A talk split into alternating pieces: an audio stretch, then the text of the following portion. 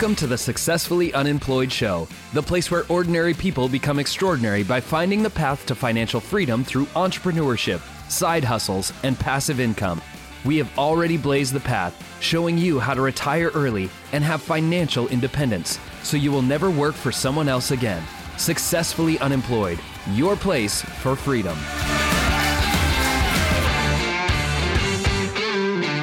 It is time for the Successfully Unemployed Show. My name is Dustin Heiner, and I'm here to help you learn how to quit that JOB, that just over broke job, with every means possible. Now, in the show, we interview fantastic experts who show us how they, not just how they did it, but they will teach us every single step of the way to be successful and employed just like they are. They're to give you all the tips, the tools, and everything that you need to be successfully unemployed because there are so many ways to be successfully unemployed and no longer work for somebody else in a JOB. And hit that subscribe button. Let's get in there. Let's start and learn today how to be successfully unemployed like our expert today. Let's do this. So I'm super excited to have Austin L. Church because there are a lot of churches in Austin, but this is Austin Church. Thank you very much for being here. I am delighted to be here. Thank you for the invitation. Man, Austin, so I'm really, really excited to hear about how you can be a freelancer or you can help other people but not be like a w2 employee. You know you can work where you want but let's i want to jump right into how do you make money to provide for yourself and your family without working that job sure so i'll say by day i am a brand strategist and marketing consultant. So i uh, run my own agency. I have one employee, um, a whole bunch of freelancers and contractors that I pull in as needed. Have amazing clients, and then meanwhile, I sell a variety of products, some physical, most of them digital. The most recent one and sort of the new flagship product is called Freelance Cake. Freelance Cake. That sounds awesome. Is it like you could have your cake and eat it too? Is that why? I'm not sure. What, how'd you, you get freelance it. cake? Yeah, oh, good. You got it. I, I think a lot of freelancers make the mistake of creating a new job for themselves. And so having your cake and eating it too the idea is having your freedom and actually enjoying your freedom. Freedom is this currency that if you're self-employed you really need to be spending. I love that idea. I agree. And if you are working a job working you have one job you're working 40 plus 50 plus hours there you have one boss or multiple bosses layers but if you become a freelancer, you then also have many different bosses because you know, they're the ones that are that are like giving you the the the roles. But at the same time, you are not answering to like, hey, boss, I need to go on a break or I need to go uh, take a day off from work to take care of my kids. We answer to ourselves, which which is great. So from there, tell us about your backstory. Like when you first had your first job and you were starting to grow into the next job and you thought maybe it might be a career but eventually you went on your own. And talk to us about the whole process of working a job but then eventually going on your own. So i was eh, the bird in the nest that got forcibly pushed out of the nest. I was working at a marketing agency. It was my first job out of grad school um, right out of grad school, I was sort of the last person to find out there were no jobs for poets. I mean, surprise! And, um, so I got a job as a copywriter at a marketing firm. Actually, fell in love with it, and then got laid off six months later. So I know a lot of your listeners probably have to muster their courage and you know eventually take the plunge, quit the job. Um, my job got quit for me when my boss called me in in April 2009 and said, um, I'm laying you off along with half the firm. Uh, my first thought, and I kid you not, was at least I don't have to cut my hair. Uh, it was like getting kind of shaggy, and the creative director didn't like it. Anyway, um, that started my journey into self employment and freelancing probably a lot sooner than I would have started otherwise. Uh, like I said, that was April 2009. And then by November, I had landed my first big marketing retainer, which was 2,900 bucks a month. And that was a lot of cheese for me at the time because my living expenses were uh, uh maybe over a th- just over a thousand dollars a month. And so uh, that first year, I ended up making 24% more than I would have made if I had kept my salary. And I think I was hooked.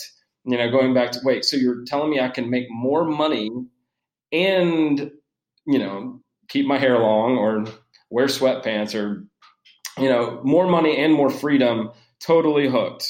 Flexibility of making my own schedule. I know you 100% understand the allure of that kind of flexibility. So I was hooked since 2009. So this is 2020 now when we're recording this. So it's been over 11 years now. Man, good for you. That is fantastic. I've got the gray. I've got the gray to prove it's 11. Maybe that's why I have the hat on, right?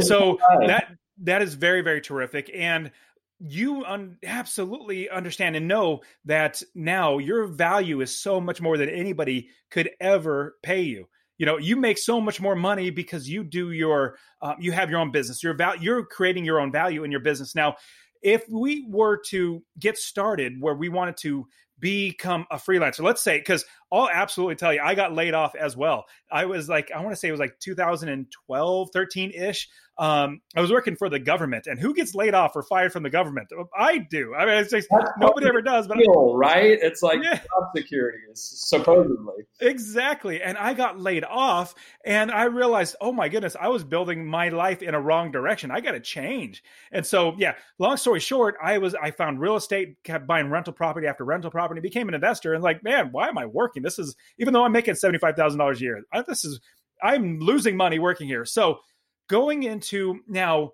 you're getting laid off, but then really quickly getting into freelancer writing and becoming you're almost making three thousand dollars a month. And like, talk to us. How do we get started doing something like that? Sure. So there's going to be a lot of editing, you know, because when I was in the middle of it, you know, a lot of it was just trial and error. Like I never had a marketing class, I never had a business class. I was a poet like when you think about people who are not sort of set up well to uh, excel in business, I was one of them. I had a conflicted relationship with money, let alone business. Um, so there was just a lot of failing forward. I do like to tell people now. I mean, if if I can figure it out, you can too. I was a poet. I knew more about iambic pentameter, you know, than bookkeeping, right? So um, if you know, looking back, way back then, um, I think I had uh, a couple of things going for me. One I would call swagger. I really did not know any better. And so I think I took a lot more risks early on because um, I didn't know any better. And then um, the other thing that probably was on my side was a kind of desperation. I had uh, speaking of bookkeeping, I was just not very good at managing money. I got laid off, and one of the reasons it was scary was because I had $486 in my bank account. And um, I have incredible parents, but I would have been very embarrassed to call them up and ask them for help.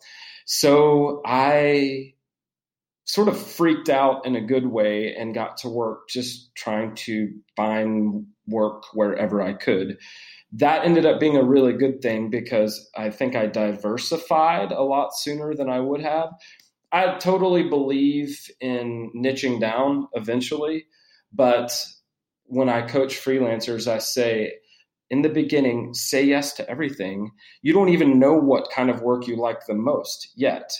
So if you niche down too early, you may actually be passing up on work you would find really satisfying. And um, I happen to think that if you really enjoy the work, um, the knowledge about that work is going to be a lot stickier. You're going to become a lot better a lot faster. So, moving from all of that piecemeal copywriting work, a little bit of social media management earlier in the year, to like a real deal marketing retainer later in the year, um, there were like a couple of catalytic events. One was I learned about SEO. I took a course. It was free. It was put out by a guy named Ed Dale. Some of you may have heard of him. And um, so he was offering this free 30 day challenge. I took the course because I literally had nothing to do with my time. It's not like I was fully booked, but uh, that taught me a really, really important lesson, which is, you know, your your time can give you leverage if you let it.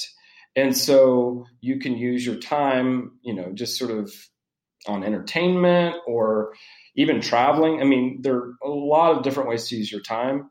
Um, for whatever reason, that August, maybe it was the desperation, I chose to use my time to pick up a valuable, marketable skill that ended up being a lot more valuable than the skill that I had brought that, that had got me into business. So that were if there were one thing I were going to pass on about uh, freelancing and consulting to someone who's sort of dipping their toes in the water, it would be um, try a bunch of different things if you can and sell a bunch of different things to the same client if you can. If you can you know it's hard to get one client. So if you can increase the lifetime value of that client by proving yourself capable and responsible and then selling more to that one client then do that um, because in my experience a lot of clients will be really really faithful and they'll keep giving you money because we're averse to change. And you know, if you are the known quantity, then why shouldn't they give you the SEO work too if they've already been giving you the writing work? So, so is is freelance is it just writing or is it freelance meaning anything else that you could serve? Like, how do you what do you classify freelance as? So, freelance is when you're sort of the hands and feet of your clients, and that can be writing, that can be blogging, uh, that can be design, that can be web development, photography, illustration.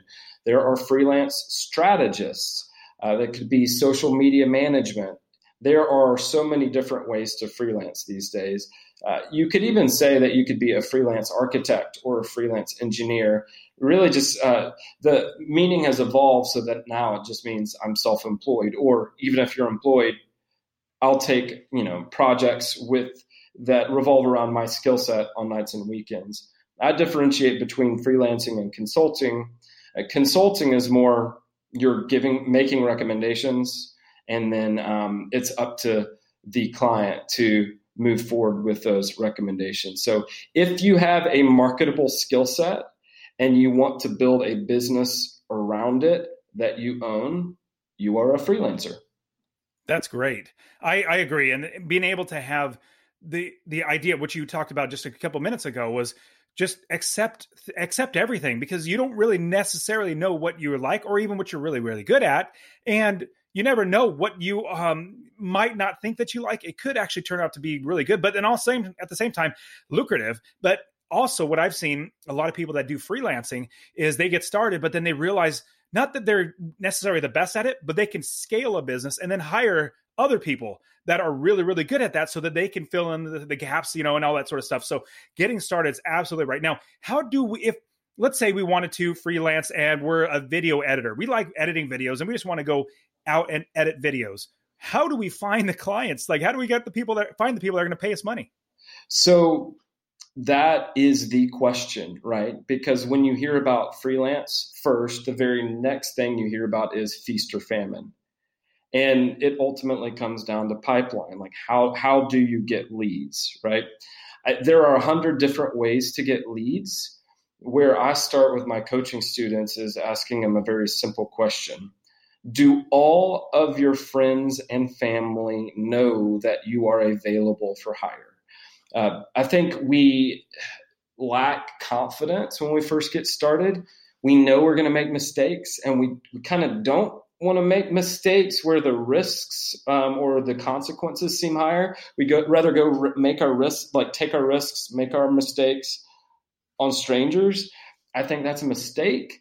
Uh, so when I'm talking to someone who's trying to get into freelancing, I say, tell all the people who already know, like, and trust you that you are available for hire because they already know, like, and trust you, they are more likely to take a risk on you. Um, ironically, my very first freelance client was my old boss at the agency. They uh, he laid me off on a Friday. He called me up on a Monday and he was like, "Hey, um, we can't actually finish all of the projects that you were working on, what is your freelance rate? did you did you say it's at least eight times what you were paying? so if I had been smart, I would have like really, you know, like twisted the screw, right? But um I kid you not, Dustin, I had to look up the word freelance. I didn't even know what it meant. Um, and I'm like, oh, there are these knights in like medieval England. Like, yeah. Oh, jousting. Okay, I get it. Um, but anyway, I uh, felt very bold in quoting him three times what I had been making while a salaried employee because I'd done the math and I knew about how much he had been paying me per hour as a salaried employee. I also knew how much he had billing, been billing out my time for. So I came in right in the middle, and he uh, did not blink. He said, "Okay, great. When you, can you start?" And I'm like, you know, eight minutes from now, my well, day is open, right? Yeah. What's great is as a as an employer, you are actually paying twice as much. Like if you want to think of anybody, if you're going to hire an employee, if you think I'm going to pay this person $10 an hour, you need to pencil in $20 an hour, like double whatever you think you're going to pay them.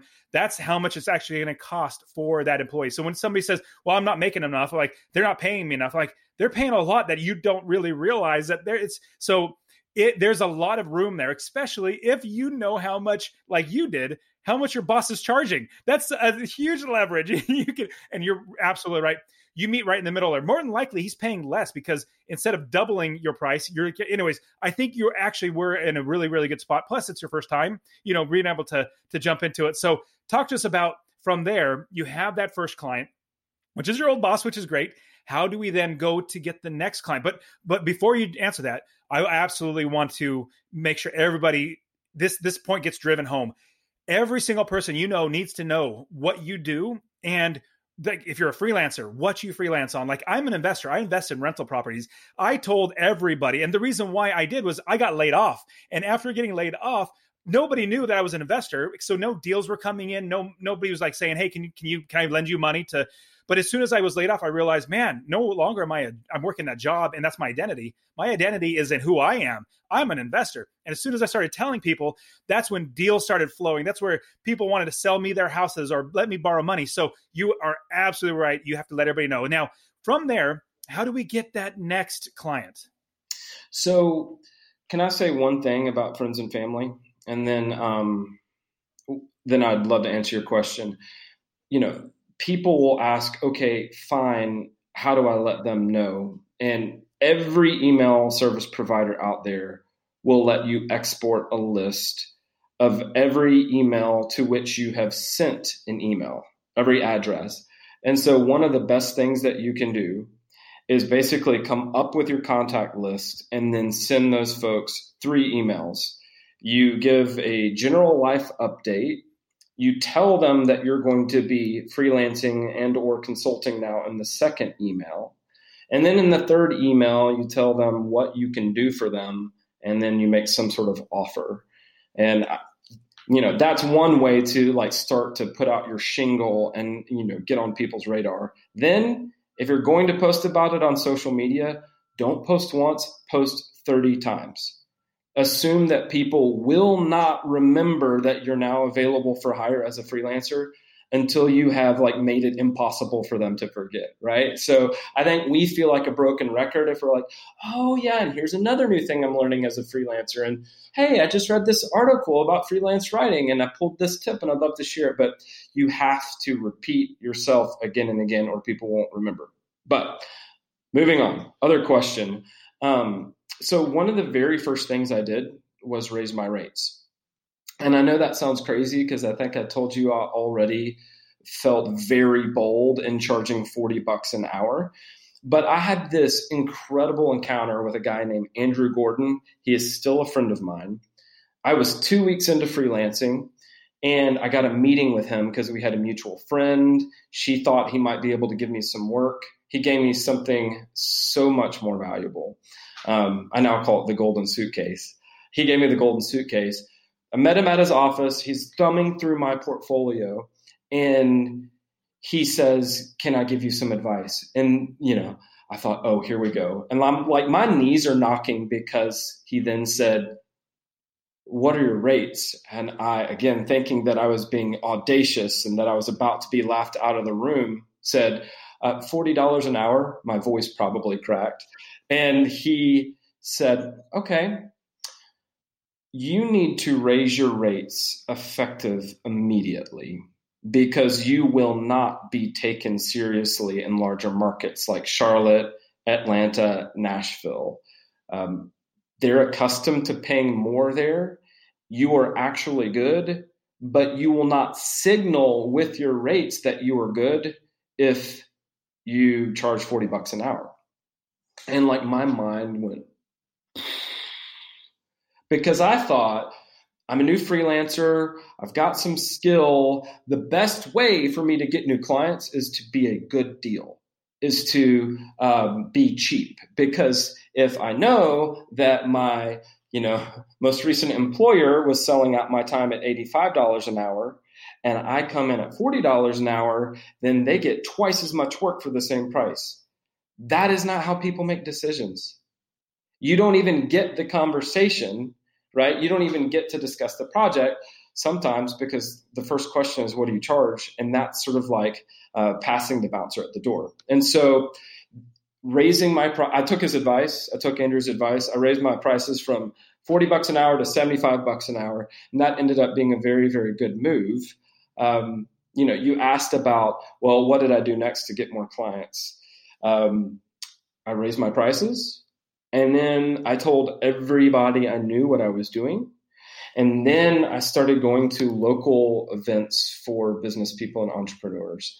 There are a bunch of other ways beyond sort of local networking groups and local meetups to get new clients. That's just the way that worked for me. Um, you know, obviously, you can do cold email outreach.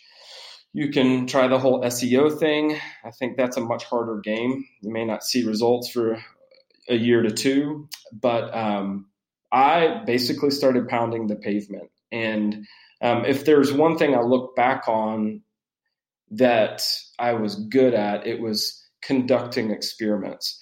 Try something for a while, see if you get new business out of it. If you don't, stop doing the thing that doesn't work and then try something new. I, I do see freelancers and consultants particularly if, like me, they weren't necessarily confident in their business acumen. I see people sticking with dead end strategies and tactics too long. So, again, try something for three months, six months. If it doesn't work, then move on. I eventually stopped going to local marketing, sorry, local entrepreneurship events for a very specific reason. It would eat up half my day. So I did get a few initial clients out there. I started building my network. And once I got a little bit busier, I became a lot more protective of my time. And that I think is maybe we, we can talk about that a little bit later. But I think that time mismanagement is one of the single biggest threats to a freelance business. But anyway. Yeah, no, I, I absolutely agree with that last point too. Um, I do want to quickly touch on the three things that you or sorry two things that you said we should do to get started. Send those three different emails. That's very actionable tips. Everybody literally should do that. That's a brilliant i've never heard anybody say that but that is great. And send them three emails. And then at the same time on social media don't assume that everybody's actually going to get any posts that you actually post. They might not see it or even look at their phone for know, their, or facebook for a week or and they won't even see it. So you need to constantly so sending three emails but then also 30 different uh, social media. But here's a here's the amazing thing. As much as you or I or anybody else feels like we're just saying the same thing over and over again, there are millions and millions of people have never heard it, even though it feels like we're saying the same things over and over again, which it very well could be. But it's the same message. And I love how you talked about you want to try. And if it doesn't work, pull it out of your business model and keep the stuff in there. I completely wholeheartedly agree with that. And so the things that haven't worked, I rip that stuff out. The things that do work, I keep it in. So I want to also touch on reselling your sawdust. What does that mean? Okay, so you know how earlier I was talking about how when we're a little bit younger, we don't know our own capacity. So it's important to sample a bunch of different types of work.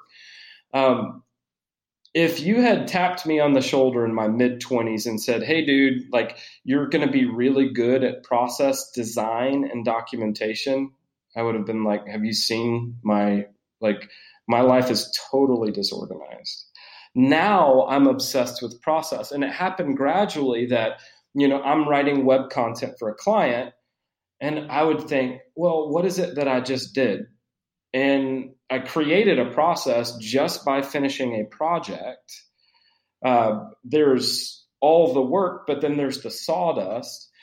And I realized through a couple of really pivotal events that that sawdust could be packaged up and sold. So if I'm a, a web content writer and I follow a specific process, and then I refine that process over one, two, three, four, five, ten projects. Well, by the time I get to the end of 10 projects, I've got a checklist, I've got a cheat sheet, I've got this tool that I use to check grammar, or I've got uh, this questionnaire that I use to ask clients questions, knowing that I need to pull information out of them for the About page. And I know, um, oh, I can use this tool to find good keywords and on and on and on. So you sort of stack up this secret sauce, right? Now I'm mixing metaphors, sawdust, secret sauce, but you you have these artifacts that you create just by doing the work. Those artifacts, that sawdust has a lot of value to someone else who is uh, not quite as far down the road as you. And um, after 11 years, I mean, I have piles of sawdust. Every I forget about the piles. Right now, when I we, I do a lot of brand strategy now, and I actually found this ideal um, customer profile uh, process that I forgot I had even already written down six months ago. That might be having three young children. But anyway, with sawdust, the really cool thing is you, a client pays you to complete a project. You capture the process along the way, you crystallize it, you refine it, right? Once you've got it and it's turnkey, like you could hand it over to somebody else and they would have everything they need to run it, you can sell it a thousand times. You can sell it a million times. So selling your sawdust gives you a scale in terms of, you know, leverage with you know just investing a little bit of time but being paid for that initial time investment again and again and again and again if you're talking about passive income streams if you're talking about financial independence a lot of it comes down to leverage. And as a freelancer and consultant i realized well a lot of my leverage is just going to come from turning my process into a product and then selling it. I i think that is brilliant because as you're doing it, you're all you need to do is literally just document it. And I use something called Loom. Loom is a Chrome plugin. It literally records your screen, records a, a video of you. And so as I'm doing something, I'm literally documenting as I do it, so that anytime I, I want to put into a course or give it to friends, I'll give you an example. I have so I've created many websites and I, I, make money from these websites, but I have had so many of my friends, family members, pastors, missionaries that I've talked to about, and they're like, wow, how do you do that?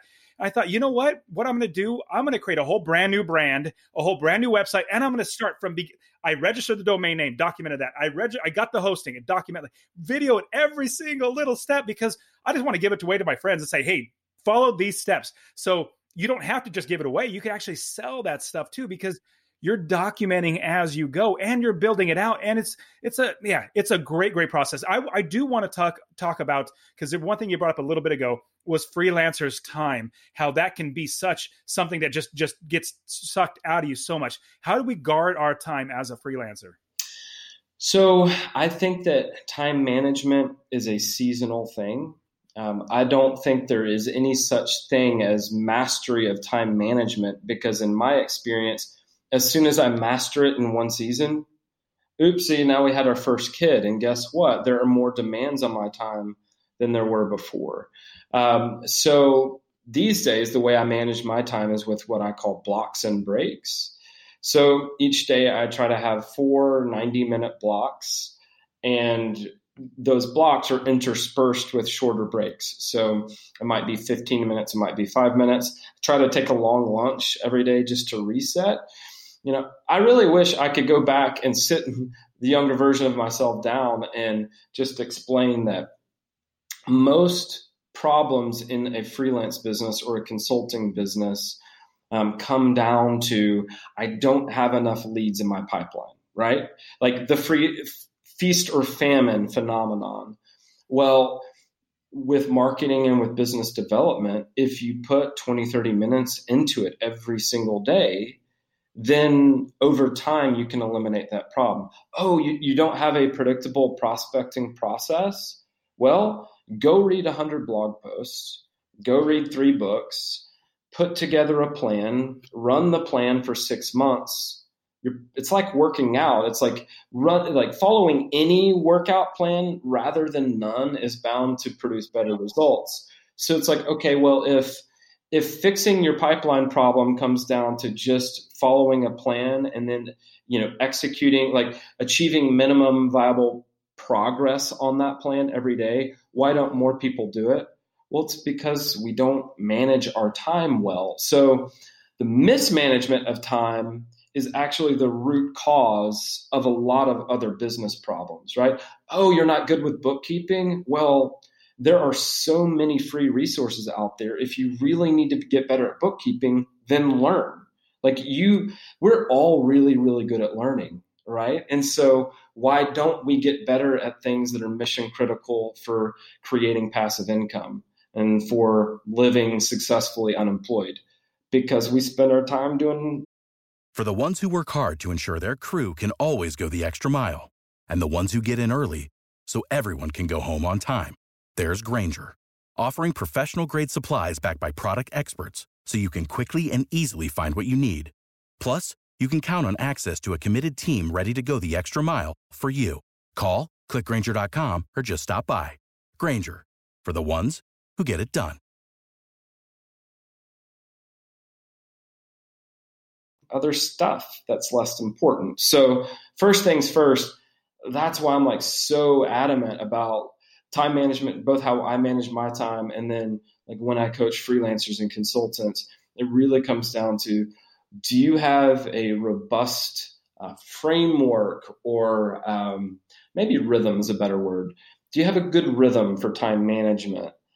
Because if you do and you become good at managing yourself and managing your time, you can a lot enough time to fix your other problems. And so, um, yeah, like I said, I don't mean to repeat myself, but for me, it comes down to four 90 minute blocks, short breaks in between. Realistically, I'm only going to be able to do about six hours of real work a day. Um, but I have found that that is sustainable. So, um, I don't know if I answered your question, Dustin. Oh yeah, yeah, you did. Yeah, because guarding your time is something. Because I would much rather be hanging out with my wife and my kids. I'd much rather be doing other things. But I am also the type of person that I could literally just continually working. I could continue working all day from right when I wake up to when I go to bed. I can continually work, especially if it's my own business, something I'm passionate about, something that I build and I get all the 100% value of. I could absolutely do that. But I need to make sure that I guard my time to what is most important. Now, I want to ask you about sites that would hopefully help freelancers. I don't know if they hurt or help, but sites like Upwork or Freelancer or Fiverr or something like that. What are your thoughts about even just do, working on those uh, to either to get started or in general? So, people who are getting started, I give them a very simple piece of advice go make $1. I think too often when we're first getting started, we start thinking about scale um, before we even know if we like it. So, you know, I had a friend who thinks that he wants to do a particular type of consulting, and I said, That sounds great. Do it once. And if you like it, then think about repeatable process. So, whether you get your first dollar from friends or family, a total stranger, you know, a semi shady Craigslist posting, right? Like get a paying project under your belt. That's sort of milestone one. Milestone two usually goes back to how do I get consistent leads? How do I get consistent project work? Um, you know, if you're inclined to try Upwork, do. Just know that anytime you are getting project leads through a freelancer network or marketplace, you know, they're kind of like Amazon. They're going to take 15 to 30% right off the top. And um, that comes directly out of your profit margin. So um, the last thing that I want to do is vilify, you know, an Upwork.com. I think at this point I've spent about $150,000 on the Upwork. I've connected with incredibly talented freelancers through Upwork.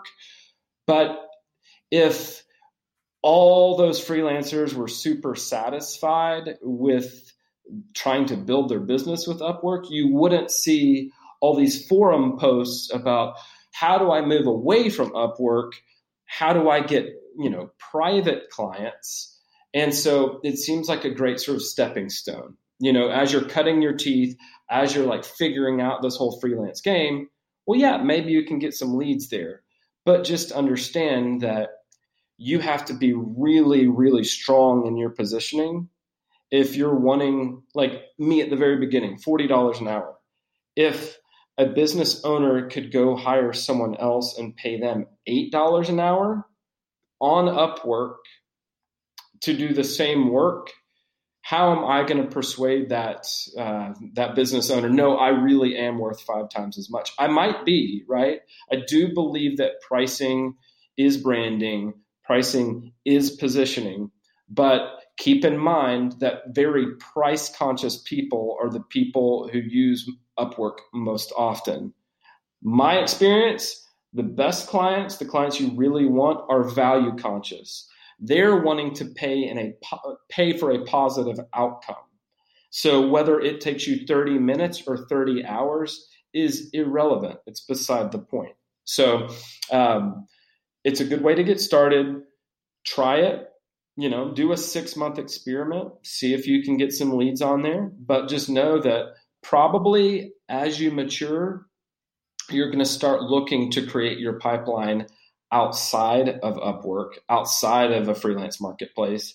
And honestly, I think that's wise because anytime your entire business model is bolted onto someone else's platform, there is inherent risk in that. It's sort of like if you only sell your products through Amazon and Amazon freezes your account or in a freak, freak accident delete your account. Like uh, there's a friend who was doing a hundred thousand dollars a month selling T-shirts on Facebook, and then Facebook suspended his page. Oops. So just know there's inherent risk in building your business on someone else's platform. But like anything else, think about it as an experiment. Know what time horizon you're willing to work with. And then at the end of that, say, did it work? Did it not work? Do I want to keep going? Maybe it's time to move on. Yeah, I, I, I think that's huge and that's very very crucial to realize that if you piggy like if you piggyback up on or you solely are let's just say you're a youtube person. Well if youtube just doesn't like you and they get rid of you then, then that's done. Or mm-hmm. facebook or there's so it, you need to have a way to get people to you finding you having your own platform. So i love that. Now how do we then scale the business? We were, we're starting to freelance. We're starting to make some decent money but we want to make more money so we can literally just live off of that business. How do we scale it? Do we hire employees? Do we need to get more like what how do we scale the business? So, you know, there are several different categories and I'll touch on them all briefly. You know, you're like, okay, if I shouldn't build my full business on someone else's platform, what should I do? My personal opinion is that you should build an email list because um, an email list is an asset that you can take with you from platform to platform, right? So let's say, you know, eventually you have a list of 200 people that have given you money at some point. Well, that's amazing because the best way to get more business, repeat business, is from the people who've already given you money, right? I, it's like the three R's repeat business, referrals, and new relationships um, I recommend when uh, freelancers and consultants think about a marketing plan that they sort of have two two buckets that they think about. First bucket is those three R's repeat business, referrals, new relationships. The second bucket is what I would call measured experiments. Now, a measured experiment might be like I have a client right now, they already know that the vast majority of their business in 2020, and thus the vast majority of the focus resources in their marketing plan is going to be with the three R's. So, what's their experiment? Their experiment is Instagram. They're not putting a ton of pressure on Instagram to generate leads, but they're putting some money there and they're committed for 12 months to show up, you know, weekly, if not daily, to proactively build their audience. There are tactics for doing that. And they just want to see. Like they're they know that they're going to get enough business to stay in business with these activities over here. So with freelancers and consultants who are like, okay, I've got a little bit of stability. Now I want to move into growth mode. I'm kind of like, well, have a weekly newsletter where you continue to create value. Keep in front of, stay top of mind with the people who've already given you money. They're the most likely to give you more money, assuming you didn't totally screw up, right? Um, and then um, then have your experiments. Like one of my experiments last year was LinkedIn prospecting. Um, you know, there's a friend of mine. He showed me his process, his secret sauce. I got new clients out of it. It was super cool. But at the end, I had to decide was the amount of money that came out of this end worth the amount of time and effort on this end? And um, maybe I'll go back to it. Maybe I'll use tools to automate. But I said that was great. I made a little bit of money, but I'm going to table that idea for now, and I'm, then I want to try a new experiment. I can split test those, see if one works better than the other. Um, so always be maintaining the three R's. Meanwhile, always be running measured experiments, time boxed experiments, and then just see. Like you'll get smarter and smarter over time. Does going to local entrepreneurship events create leads for my business? Yes or no? Well, it does, but they take so long that it's not worth it, right? Um, finally, and this is maybe the most important thing, especially when you think about how does all this tie into passive and residual income. When it comes to leveling up your business, if you're doing services business, freelancing and consulting, um, eventually you have to start saying no to low paying clients. And it's really, really hard to say no if you're really, really desperate for the money. So a lot of it comes back to, and I'm sorry to be like resident dad here, but like personal finance, like milestone one is do you have an emergency fund for your personal finances? Um, milestone number two, do you have about 30 days worth of operating expenses uh, sorry, 90 days. Uh, maybe the first one would be yes, do 30 days, but then grow grow that to 90 days. You need personal cushion and you need business cushion because just the nature of freelancing and consulting is that um, you know a lot of people aren't looking to spend a ton of money from the end of november to early January, unless it's an e-commerce business. And then it's like their busiest time of the year. But there there is a seasonality to freelancing. And if you don't have cash reserves to help you get through the lean times, you're gonna end up saying no. Sorry, you're gonna end up saying yes to the wrong clients. When really you should have said, no, I'm sorry, this is not a good fit you should have saved your bandwidth, saved your margin, then use that, kind of like we were talking about with time management, go find an incredible client. You might be better off spending 50 hours finding a client that's going to be with you for the next three years, who's going to pay you 150K over the next three years, rather than saying yes to the easy client because you really needed the money. So, I mean, Dustin, I'm sure you've, I mean, you've been there, right? Like you've probably, people wanted you to buy a property and you're like, mm, I just don't think, I'm looking at the comps in the area. The, the numbers just aren't speaking to me. They're not singing to me. Um, but if you're desperate for a deal, then you would have said yes to the wrong deal, and that wrong deal doesn't ultimately build your portfolio in the right way. So I just think that money gives us patience. And so as you're hustling to build your freelance business, your consulting business, I would say live as lean as you possibly can because there's nothing that fuels your walk away power like money in the bank.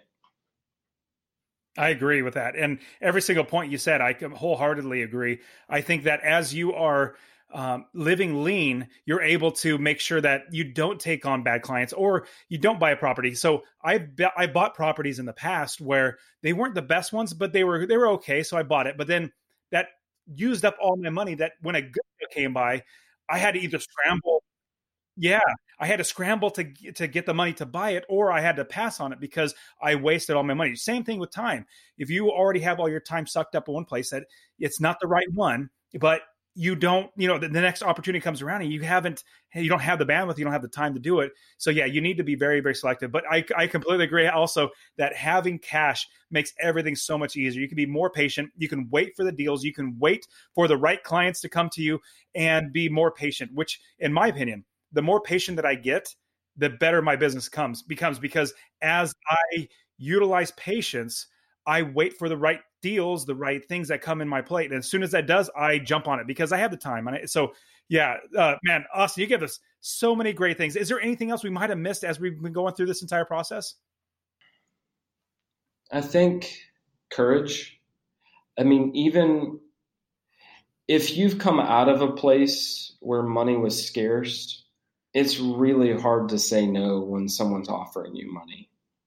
But when I think about some of the, when I th- think about inflection points um, in my, over the last 11 years, it, it kind of comes down to two things the calculated risks I took that ultimately paid off. And I love the sort of estimated value calculation where you're like, is does the upside more than cancel out a total loss? Like if I were to lose everything I invested, is the potential upside still significantly better than that loss? And um, so the the calculated risks I have taken end up being these inflection points for me. And then the times I said no.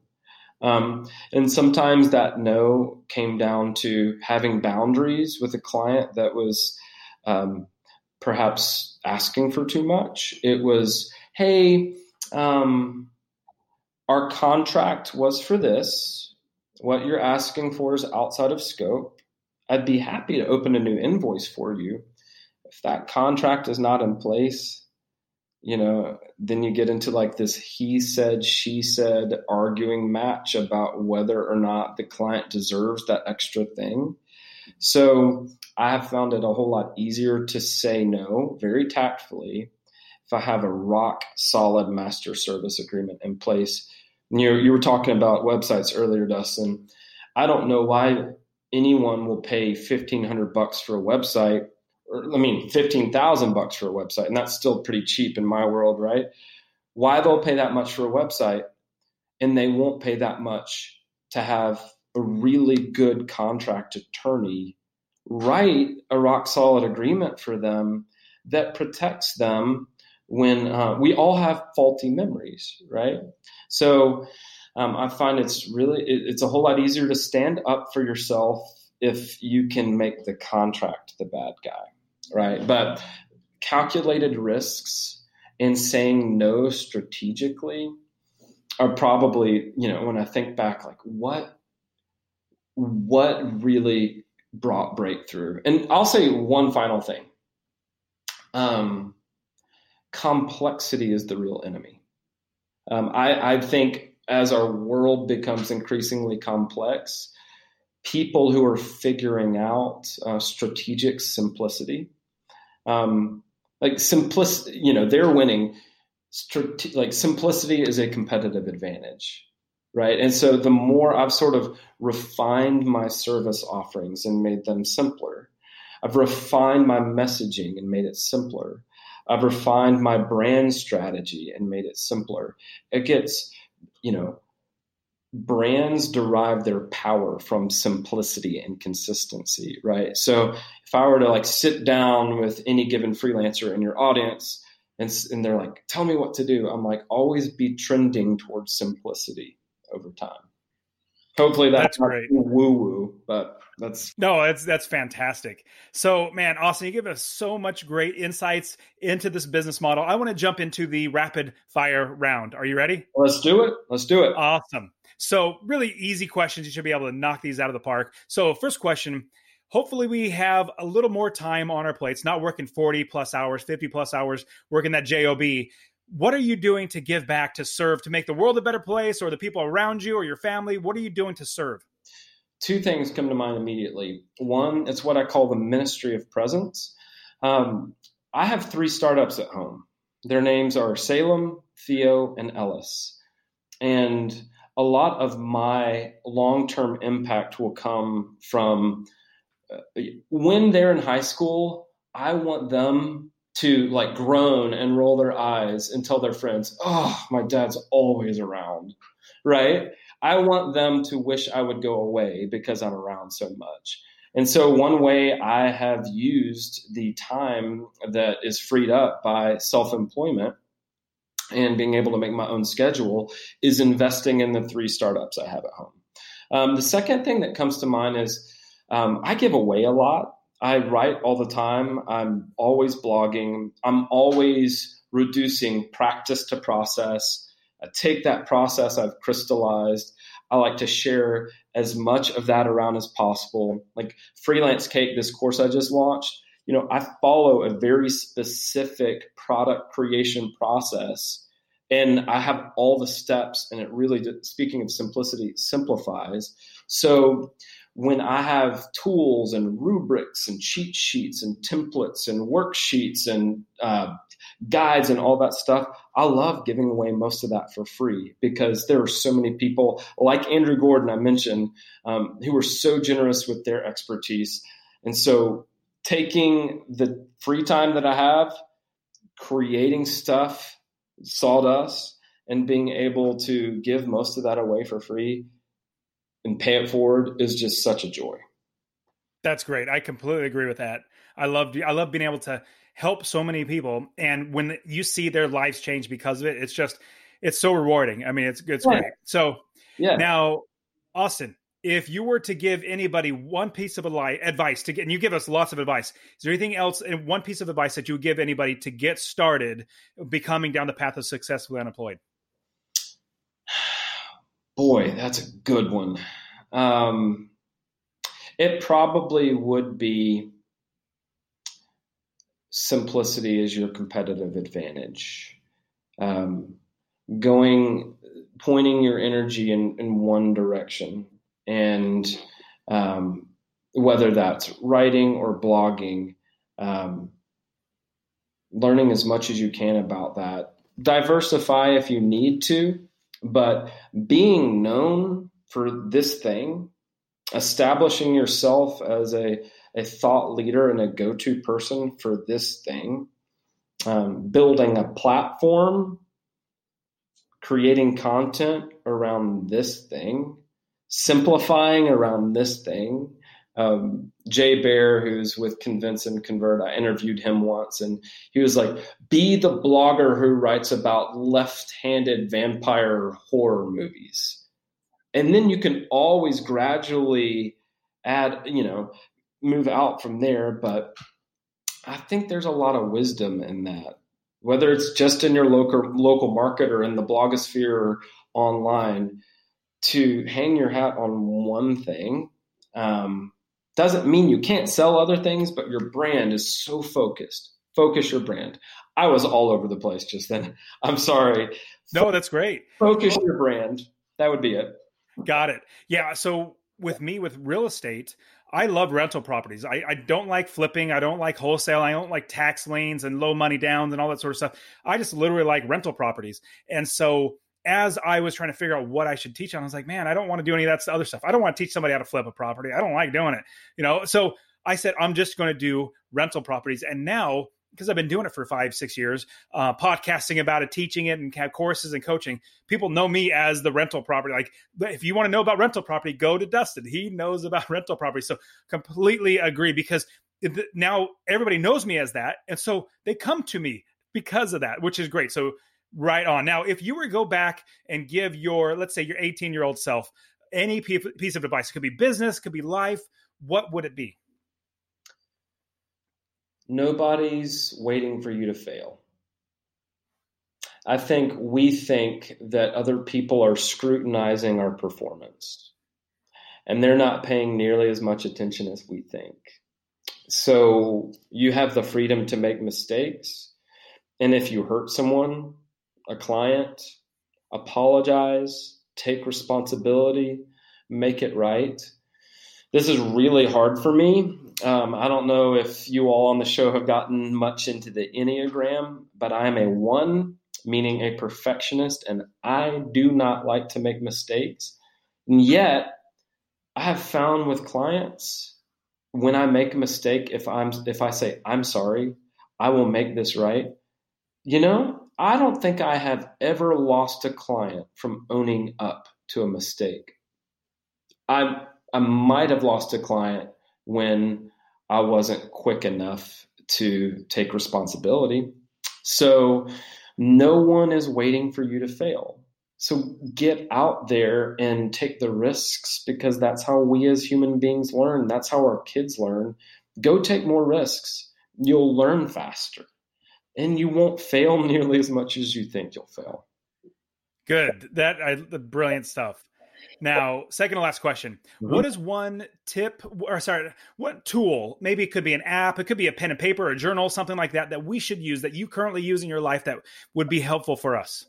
So, Full Focus Planner from Michael Hyatt.